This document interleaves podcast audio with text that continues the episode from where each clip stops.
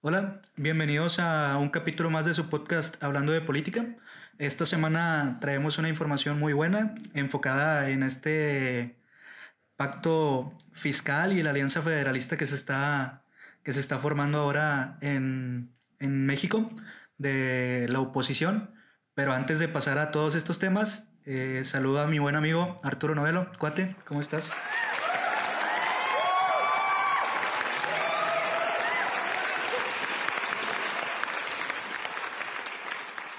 Hola Cristian, hola Belén, muy bien, muy bien. Eh, emocionado de traer un capítulo más, de hablar de este tema interesante. Estuvo toda la semana pues muy en boca de todos, entonces pues hay mucho chisme de qué hablar y pues vamos a hablar de esto, vamos a, a meternos de lleno a esto. Y vamos a empezar de una vez para no hacer el cuento tan largo.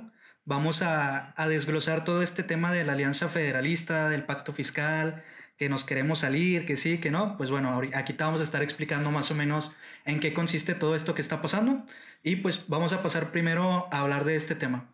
El amarillismo nos ha estado diciendo que Nuevo León se quiere salir de, del pacto federal.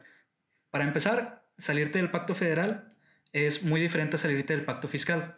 El pacto federal es prácticamente que estamos en, en esta república y es como si quisiéramos independizarnos prácticamente, que es lo que nos está buscando. Y muchos periódicos nos han estado vendiendo este, esta información de, ¿sabes qué? Me quiero salir de, del pacto, Nuevo León, perdón, se quiere salir del pacto federal, que completamente no, no nos queremos salir del pacto federal, no nos queremos independizar, no crean en notas amarillistas que únicamente buscan generar clics. Entonces, hasta aquí todo bien, vamos a empezar hablando ahora de lo que es el pacto, el pacto fiscal. No sé si nos quieres platicar tú, cuate, más o menos esto del pacto fiscal. ¿En qué consiste? Gracias, Blen. Pues a grandes rasgos, y sin meternos mucho en tecnicismos, el, el pacto fiscal no es más que un pacto que se tiene entre las entidades estatales para poder, pues, centrar o centralizar los recursos del, de los estados en, en, en la capital, en el gobierno, para que a partir de ello el gobierno pueda distribuir de manera, pues, no sé, no sé si podría decir justa, pero de manera, eh, ¿cómo podemos decirlo? De una manera más, más... De la forma en que ellos lo ven necesario, por así decirlo. Pues enfocada más hacia el desarrollo de, las, de, los estados o de los municipios que necesitan más ayuda. Pongámoslo así. Eh, pues en otras palabras, el pacto fiscal es un pacto que entre todos los estados llevaron a cabo para poder centralizar los recursos y esos recursos el gobierno centralista, que es el que tenemos, pueda distribuirlos con base a estadísticas, a datos, a los distintos estados entidades, municipios, lo que sea, que más lo necesiten. Entonces, esto ha sido a través de muchos años, ha sido una forma en la que todos vemos por todos, en la que todos somos México y todos vemos por el hermano pequeño, por el que menos, el que menos tiene, es, una, es un pacto ahora sí que muy en papel, muy bueno, muy, muy en pro de los que más lo necesitan. En papel es muy bueno, sin embargo, en estos últimos días o semanas. Desde, esta desde que empezó la pandemia ha sido un tema que se ha, tocado, se ha estado tocando muchísimo.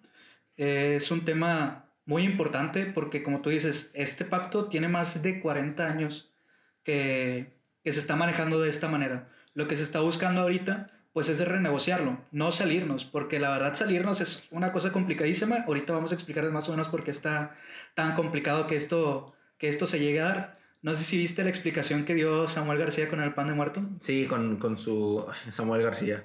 Pues es que bueno, Samuel García, recordemos que desde antes que tuviera esta polémica y que fuera incluso nombrado para ser gobernador o para ser candidato para gobernación, desde que era el, el, el que todos conocemos, eh, antes, no sé si te acuerdas que daba estas explicaciones de política en su Facebook y en esas hablaba del pacto, del pacto fiscal y que Nuevo León, y siempre fue una de sus banderas. Que es una de las cosas que para en lo personal yo lo estoy viendo bien, el hecho de que esté haciendo ese tipo de explicaciones en sus redes sociales, que lo suba todo eso, porque la neta hay muchos que todavía no entendemos del todo esos temas, sobre todo en cuanto al tema, el tema perdón, del pacto fiscal. Eh, hacía grandes rasgos como él lo estuvo explicando, agarró el pan de muerto y lo dividió en varias partes. Explicándolo como él lo dijo, el 80% de ese pan de muerto, que es el, el dinero que se recauda, eh, ese, el 80% de eso va para la federación. O sea, todo eso se lo queda el presidente para todo lo que él necesita hacer en cuanto a infraestructura, dándote ejemplos. Lo de... Pero, pero, a ver, de, es, el 100% va para la federación. Sí, sí. Y del 100% ya... Se va repartiendo. se va repartiendo, exactamente. Ese 100% de los recursos que se envían a la, a la, federación, la federación dice, ¿sabes qué? Ah, ¿Qué me conviene más? Véngase para acá esos 80, ese 80% de los recursos y el otro 20% vamos a repartirlo entre estados y, municipios, que municipios es el 4%, los estados el 16%, que es aquí donde se está debatiendo mucho, ¿no? De que, o sea, cuánto es realmente lo que necesita cada estado. Cada estado tiene diferentes necesidades y volvemos a lo mismo. Este pacto tiene 40 años que, se, que sigue igual, o sea, no se le ha hecho ninguna modificación y sigue completamente igual, pero las necesidades ya no son las mismas. No, claro. Monterrey no bueno, Nuevo León no necesita lo mismo que necesitaba hace 40 años. Y aquí sí se puede entrar a mucho a debate de que, ¿sabes qué? Yo aporto tanto y me regresan tanto. Poniéndolo en el ejemplo de Nuevo León, nosotros por cada peso que aportamos, Samuel García dijo que nos regresan 25 centavos. De ahí tenemos el dato ahí medio, medio que sí que no, está entre 25, 25 centavos a 30 centavos. Pero sí, estamos hablando de que Nuevo León, por, por, lo, por lo que produce y manda, a Nuevo León hoy por hoy le están regresando solamente el 30% de lo que hace. También, Belén, como, como bien comentábamos y me lo comentabas incluso antes de empezar el, el podcast, de esta tablita que, que, ha salido ya varias veces y que ha sido muy nombrada acerca de, de lo que Nuevo León aporta y lo que se le regresa, ¿no? lo comentábamos ahorita, lo comentabas tú con lo que la explicación esta de Samuel García medio, medio bizarra, medio chusca. Medio chusca. Eh, a mí lo que me llamó mucho la atención es que de los primeros cinco estados que más aportan al PIB, en los primeros cinco estados, el Nuevo León es el tercero con el 7.9, me lo mencionabas tú, pero, ¿qué es lo que pasa al momento de regresar los recursos? Esos, de esos cinco estados, Solamente cuatro otra vez vuelven a aparecer en, en el top 5, menos Nuevo León. Nuevo León es el único de los cinco estados primeros que más aporta que no aparece en el top 5 de, de, participación en el, gasto, en el gasto fiscal. De hecho, aquí tengo la tablita que sí. menciona, sacada por nuestra fuente, el economista, por si lo quieren buscar. Les voy a decir cuáles son los ocho estados que más aportan al PIB, que viene siendo Ciudad de México, Estado de México, Nuevo León, Jalisco, Veracruz, Guanajuato, Coahuila y Baja California. Esos son los ocho que más aportan. Ahora, vamos a pasar con los ocho que más participación tienen en este gasto federalizado. El primero es Estado de México, el segundo es la Ciudad de México, y luego está Veracruz, Jalisco, Chiapas, Puebla, Guanajuato, y en octavo lugar se encuentra Nuevo León. O sea, el tercer, repitiendo lo mismo, el tercer estado que más aporta al PIB es el octavo que más reciben. Entonces ahí es donde se quiere buscar este, esta renegociación, este, vamos, ¿sabes qué? Vamos a checarlo, vamos a verificarlo, pero pues también otro punto aquí a destacar es, o sea, sí, nos están vendiendo mucho esta bandera de, ¿sabes qué? Somos oposición y vamos contra, contra la federación. Sí, sí, sí, claro. no nos han dicho cómo, o sea, si quieres el dinero, ¿para qué lo quieres? No sí, nos han dicho. a ver, eh, es es que es todo un tema porque entiendo esta parte de, de la oposición y que Nuevo León quiere más y, y, y, todo esto, pero hay un debate ahí fuerte en el aspecto de que, ok, yo como soy alguien que vive en Nuevo León, obviamente quiero que haya más recursos en mi estado para que se puedan hacer más cosas, en mi municipio para que se puedan hacer más cosas, claro. La cuestión, y, y ahorita lo mencionabas, justo lo mencionabas, no han hecho propuesta como tal formal. A ver, por cada peso que mandas, ¿cuánto te gustaría? Porque de repente nos podemos volver locos y decir, quiero que me regresen por cada peso, pues un peso completo, que me regresen quizá, me regresen, no sé, ¿qué te gusta? 80 centavos. Mira, la federación en ese momento te va a mandar, pero directito a la fregada. ¿Sí? Entonces, hay esta parte de, de que no tenemos una propuesta formal por parte de los estados de esta alianza, alianza ¿cómo le llaman? Alianza Federalista. Alianza Federalista. No hay una propuesta, simplemente creo que lo, lo decía incluso AMLO en la mañanera, eh, de, hablaba de esto de, pues esto suena más como a tintes electorales, a tintes ya más como políticos, más allá de, de lo que quieren o, o del fondo o lo que se maneja en las, en las redes, en los medios, que, que, realmente quieren más recursos. Hace un poco de sentido porque estamos en muchos estados, estamos entrando en, en épocas electorales, ya hace un poco de sentido que quieran ahí jugar en contra de esto. Vemos que las, todos los, los estados que están dentro, yo me quedé en 10, creo que se agregaron más. Este, todos estos estados que están dentro de, de esta alianza, pues vemos que ninguno tiene un gobernante de Morena, todos son del PRI, del PAN, incluso de independientes. Aquí tengo el dato, de hecho, los 10 estados que, que están formando ahorita esta alianza federal, federalista, perdón, que el primero pues es Nuevo León, gobierno independiente, Coahuila por el PRI, Tamaulipas PAN, Durango PAN, Michoacán PRD, Jalisco Movimiento Ciudadano, PRD, tienes razón. Colima PRI, Guanajuato PAN y Chihuahua PAN.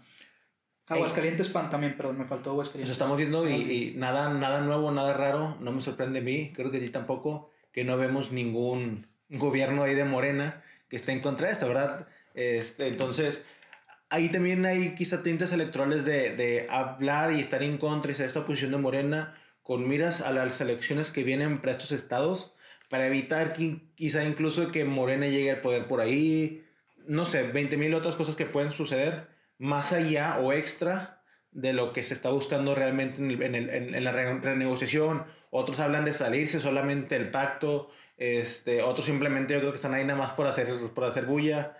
Eh, son, son diferentes casos, hablando específicamente de Nuevo León, porque creo que es el caso que más sobresale o que más suena. De perdido aquí en Nuevo León, en las últimas semanas se ha hablado mucho en cuestión, o sea, tanto de los políticos, de los ciudadanos, ya mucha gente sabe del tema y mucha gente emite su opinión, que es importante. Híjole, quizá extra todo lo, lo que estábamos hablando. No sé cómo lo veas tú, no sé, no sé qué tanto hayas escuchado tú, pero pues realmente, digo, como yo como neolonés me interesaría, pero yo todavía no te puedo decir si estoy a favor o en contra. Ahorita discutiremos por qué. Ahorita, la neta, para mí es muy incongruente lo que dijo AMLO referente esto tiene tintes electorales, o sea... ¿No lo crees? ¿No lo crees que va por ahí? Sí creo que vaya por ahí, pero se me hace una hipocresía que lo diga él. Bueno, sí, claro. O sea, hay que entender algo. Él nos ha vendido mucho esta bandera de, ¿sabes qué? Buenos contra malos. Y aquí está haciendo ver, o sea, está entrando en el juego de, de la oposición. O más bien, la oposición entró en el juego de AMLO. Porque ¿qué es lo que le gusta a AMLO, Que todos lo vean como el bueno, como el salvador, como el, como el Mesías, hasta le han llegado a decir sí, sus, sí. sus Amlovers. Entonces, eh, ellos, los de la oposición, están entrando en este juego y aquí realmente quien sale perdiendo, muy probablemente van a ser ellos. O sea, siendo honestos, yo creo que van a ser ellos, porque AMLO es el del dinero.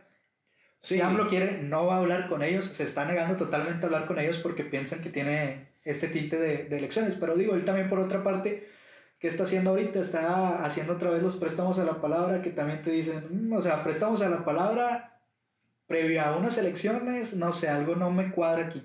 Claro, no, y a ver, eh, yo creo que, que, también quería mencionar o, o creo que cabe eh, nombrar, eh, hablando de esto mismo, de, de, retomando el tema del pacto fiscal, es un, a ver, vamos, vamos a ser muy, muy claros. AMLO ya lo mencionó también en una mañanera de un, ¿sabes que Si quieren hacerlo, llévenlo a cabo, pero hagan, hagan la encuesta, o cómo le llaman la, la, la, a la población, ¿no? Hagan, hagan, la pregunta a la población si en verdad lo quieren. Y ya salieron algunos gobernadores de sobres, si lo vamos a hacer, vamos a preguntarle a la, a la sociedad. Incluso el Bronco ya lo tuiteó. El Bronco lo tuiteó, claro, de si querían, querían o no un, un... Salirse del pacto es ahí es donde yo, yo siento ese, ese conflicto de, con el juego de palabras, porque yo no creo que sea salirse, creo que es lo que deben de buscar es la renegociación y no el salirse. El salirse nos, nos de, afecta hecho, a todos. Se, se, ha dicho, creo que el Bronco sí lo ha mencionado, que sabes que pues, no vamos a buscar salir, nos estamos buscando renegociarlo. Hay que entender una cosa, para tú poderte salir del pacto fiscal está cabroncísimo. O sea, para empezar tendríamos que crear nuestro propio SAT. No. O sea, es una, es una, sí, no, no, totalmente, no. tienes que tienes que recaudar, ah, para salirnos, recaudar impuestos. Para sí, salirnos, sí. sí, claro. O sea, una de las cosas que tendríamos que hacer es recaudar los impuestos. Tendríamos que crear nuestro propio SAT, que es infraestructura no, bien cabrona. Para empezar, tienes que modificar la constitución. Tienes que sí. modificar, porque esto es una, este pacto está establecido en la constitución. Empezando por ahí, tienes que modificar la constitución y para eso tienes que llevarlo ante las cámaras y lo tienen que aprobar. Y lo tienen que también aprobar el, el, los juzgados. Entonces, hay un proceso que después si todo esto se aprueba, todavía hay un proceso detrás por entidad que se tiene que llevar a cabo para poder subsistir, porque si no, se hace un caos completamente. hay que entender una cosa, salirnos, la neta, no nos conviene, quedarnos así como está la cosa tampoco nos conviene, pero lo que debemos de buscar es, ¿sabes qué? Pues tiene lógica este pedo, vamos a, a buscar renegociarlo, porque como dijimos ahorita, este pacto ya tiene más de 40 años, güey, o sea, las necesidades pues ya no son las mismas. Que... Pero, a ver, y aquí hablando tú y yo, si tuviéramos la oportunidad de escoger, de elegir, de estar en el poder, ¿qué preferirías tú? ¿O, o, por dónde iría, iría, dónde ves tú que iría esa modificación? Yo lo mencionaba antes también del podcast, te lo mencionaba, de un, yo siempre lo he visto como, si Nuevo León pide más y se le da más, hay otro estado al que se le va a quitar, ¿no? Por, por estos recursos. Como ahorita mencionábamos, hay un 16 y un 4%, ¿no? A, a municipios y estados. Yo lo veo más fácil que se maneje dentro de ese 20%, simplemente que se divida de distintas maneras a que el gobierno federal suelte de su pedazo del pastel, suelte ese 80%, yo lo veo muy complicado que nos suelte el 1, 2, el, no hablamos del 5%, lo veo complicadísimo, complicadísimo. Yo lo veo más factible que se reacomode la división de ese 20% que es para las entidades. Sí, renegociarlo en ese aspecto sí, yo también estoy completamente a favor, o sea, la neta, a mí, viéndolo de esta forma, no me gustaría que, por ejemplo, los estados del sur, pues se les esté quitando su, su parte para darla a Nuevo León, siendo que Nuevo León tiene uno de los índices de pobreza más bajos y en el sur están los más altos, que aquí a lo mejor ya vas a entrar en un debate muy regio y que la neta no estoy nada de acuerdo con esto, de no, pues es que aquí es porque le chingamos y le chingamos, pero sí, o sea, ahí ya podemos entrar en un debate de, ¿sabes qué, güey? Pero a ver, aquí, yo aquí, aquí, y te voy a interrumpir porque aquí voy a buscar el hilo negro y voy a hacer, intentar hacer la polémica. A ver, seamos muy honestos, dices que tiene 40 años este pacto fiscal, ¿no? En 40 años en los que se le ha dado un favoritismo mayor a los estados del sur, donde se, se, les ha dado más dinero para que puedan progresar, ¿qué tanto progreso han tenido? ¿Qué tanto ha funcionado este pacto fiscal para esos, esos estados? Yo lo veo muy poco. Si es que lo hay, yo lo veo muy poco. Para mí suena más a que ya encontraron ahí esa jugada, esa, esa, esa clave, esa fórmula de decir, ah, muy bien, si yo me mantengo con, este, con esta densidad de pobreza, con, esta densidad, con este PIB, ¿sabes qué? Muy probablemente a mí me siga favoreciendo el pacto fiscal y ya. Cosa que si yo mejoro mi, mi PIB, mejoro lo que estoy produciendo, al igual y ya no me va a beneficiar los recursos que me envían. Entonces imagínate que eres un estado del sur y tú tienes la opción de mejorar tus, tus, recursos, tus, ah, todo lo que, lo que generas. Y cuando, cuando papá gobierno se dé cuenta que estás generando más, va a decir, ah, ok, ya no necesitas tanto el pacto fiscal, te lo voy a quitar. No conviene. Es que ahí sí hay un punto que es muy debatible. Por ejemplo, te lo platicaba ahorita. Para mí, Oaxaca, bueno, no para mí, según cuántos municipios no tiene Oaxaca, y Oaxaca es de los, eh, es de los estados más corruptos. Hablando lo que mencionaba, por ejemplo, ahorita de Oaxaca. Oaxaca, y, y nada más como complementando el dato que dabas, Oaxaca es de los estados que menos genera, no, no, si te lo digo en número, está en los últimos... Sí, no, claro, claro. Oaxaca al momento de producir ah, está, está en, el, en el, creo que es top 10 dentro de los últimos, ¿sabes? Que, que menos produce. Pero al momento de poder, poder eh, recuperar o que le envíen recursos, Oaxaca solamente está por debajo de Nuevo León. Entonces dices, oye, espérame, si eres de los que menos produce en México, ¿cómo es que estás abajito de, de uno del tercero que más produce. O sea, no tienes, no hay una lógica ahí. A mí no me hace mucha lógica. Y aquí es donde entramos esto que mencionabas de, ¿sabes qué? O sea, si este pacto tiene más de 40 años, ¿por qué no se ha visto tanto desarrollo de aquel lado? Simple y sencillamente, güey, corrupción. O sea, es una de las cosas que más nos detiene. Y pues en este punto sí hay que checar allá de que, ¿sabes qué? Pues si estoy, si Nuevo León está aportando y está recibiendo menos, ¿por qué está recibiendo menos? Para darle a un estado que está siendo muy corrupto, o sea, porque la neta, Oaxaca es de los más corruptos, tiene 300 y tantos municipios, o no recuerdo exactamente cuántos, pero es el que más municipios tiene a lo güey, y eso te habla de que... A lo güey. Y eso te habla mucho de, de, de la corrupción que hay en ese, en pues ese estado. Sí, no, digo, ya, ya es un tema muy extenso, ya sería un tema que, que ocuparíamos ya unas, unas chéves encima y, y, platicarlo con todos ustedes para poder... Y unos putazos. Sí, para poder, para poder platicarlo más a gusto y para poder pues llegar a una conclusión. Simplemente aquí nuestro enfoque es informar, eh, generar o poner el debate sobre la mesa y también que ustedes tengan este, este análisis crítico y este autoanálisis para poder, para poder ver estos temas que nos, que nos incumben a todos y que esta semana ha estado, ha estado ahí muy fuerte. Sí, pero bueno, vamos a pasar entonces ya con, con lo último. Con el chisme, con la chisme, chisme. Este, que ha estado también muy... o creo que fue, fue el chisme que estuvo más, más sonado esta semana. Esta semanita. Todo en, en miras hacia las candidaturas para gobernadores en, en, Nuevo León, para estas próximas candidaturas que hemos estado hablando ya estos últimos episodios. Y Tatiana Cloutier se bajó del barco.